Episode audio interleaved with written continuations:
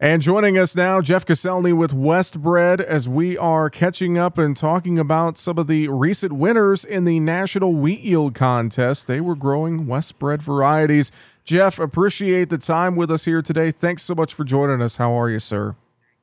Hey, I'm doing perfect. Thank you, Jesse. And and yeah, exciting time. Certainly, uh, you know, to see the results of this year's uh, National Wheat Yield Contest and being able to talk about them.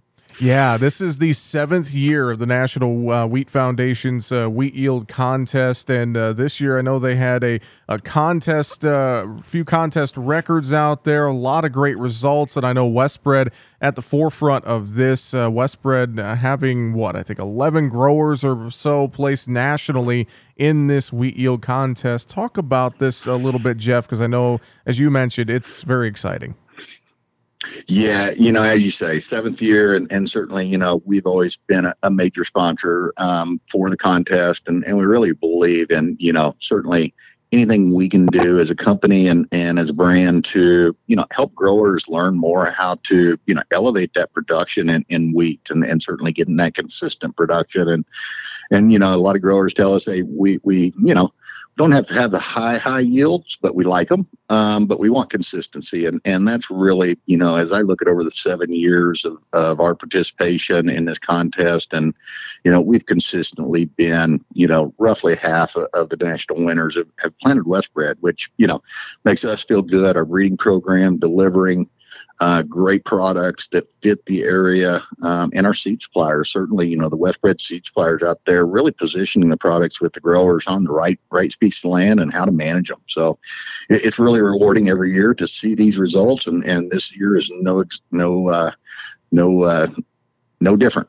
Yeah, and just looking through the winners on the Westbred side, you know, whether we're talking high yield winners, uh, we're talking percentage increase winners a lot when it comes to spring wheat, both dry land, irrigated, and then uh, on the winter wheat side as well in dry land. And it crosses, you know, multiple hybrid varieties as well, Jeff, from Westbred. Yeah, no, absolutely. You know, there's some repeat winners in here that have been winners for, you know, four or five years, like WB 9668, a really strong variety out in the, the Pacific Northwest and Montana. You get over in North Dakota, Minnesota, um, certainly products like WB 9590, um, WB 9719, um, you know, and even a newer product, WB 9606, is more for Western North Dakota. They all showed up very, very well this year, pushing that 100, 100 bushel mark. Uh, and certainly, you know, had good growing conditions up in spring wheat country. But I mean, when you elevate it to over 100 bushels, it, it's just really exciting for the grower. Obviously, makes uh, wheat competitive for that acre because uh, they do have choices, and and we're really proud of those results, um, no doubt. And then, you know, certainly in the winter wheat areas, um, it was tough tough conditions down there this year, and, and to see some of these yields on dry land, you know, being like um, you know 230 percent of, of your county average. I mean, that's uh, that, that's pretty amazing. Uh, as well. So, you know, in a broad range of, of winners here from Kansas to, to North Dakota and West. So, so, you know, just a, a testament to the breadth of our program and, and the breadth of our varieties and how they perform. Very true. Well, and Jeff, you alluded to it as well. Uh, certain areas, especially spring wheat country, really great growing conditions here this past year. And as you you know, you talk with farmers and you look at those growing conditions that we saw, and we think about getting ready for next year. I know, uh, I'm sure farmers really, uh, you know, taking a look at the Westbred lineup and and trying to make those key decisions as they get prepared for planting for next year when it comes to spring wheat, at least.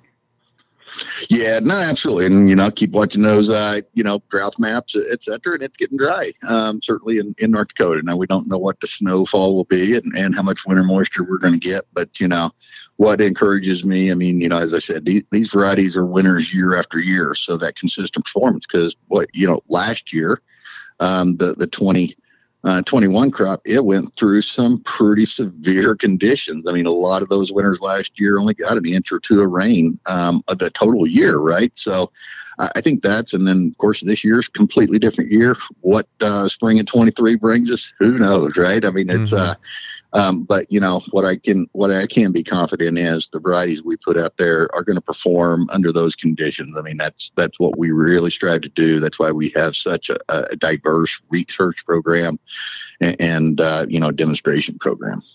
Jeff, I should ask you real quick. Uh, winter wheat side, I know planting ongoing in the southern plains. Uh, emergence, uh, hearing a little bit of worry about emergence with how dry things are down there. What have you heard from growers in the southern central plains uh, with the winter wheat planting situation right now?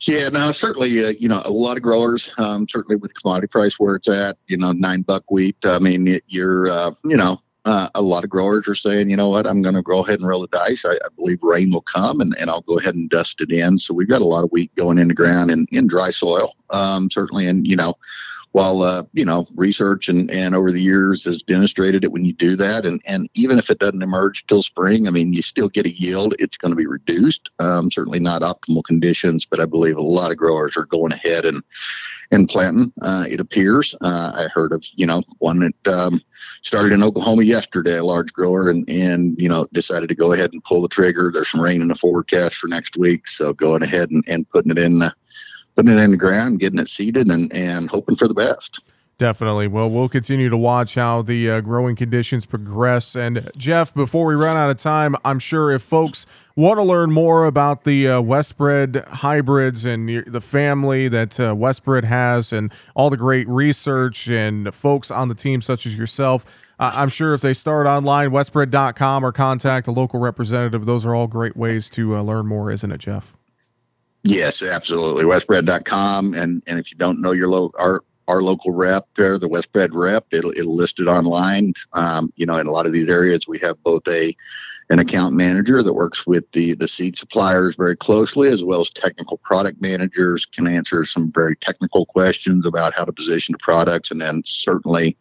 You know, our Westbred seed suppliers, dealers uh, out there, they're they're very knowledgeable on the products, can help to help the growers position the right products on the right acre. Well, again, westbred.com. You can learn more with that. Jeff Koscelny with Westbred. Thanks for the time today, and we'll look forward to talking to you again soon.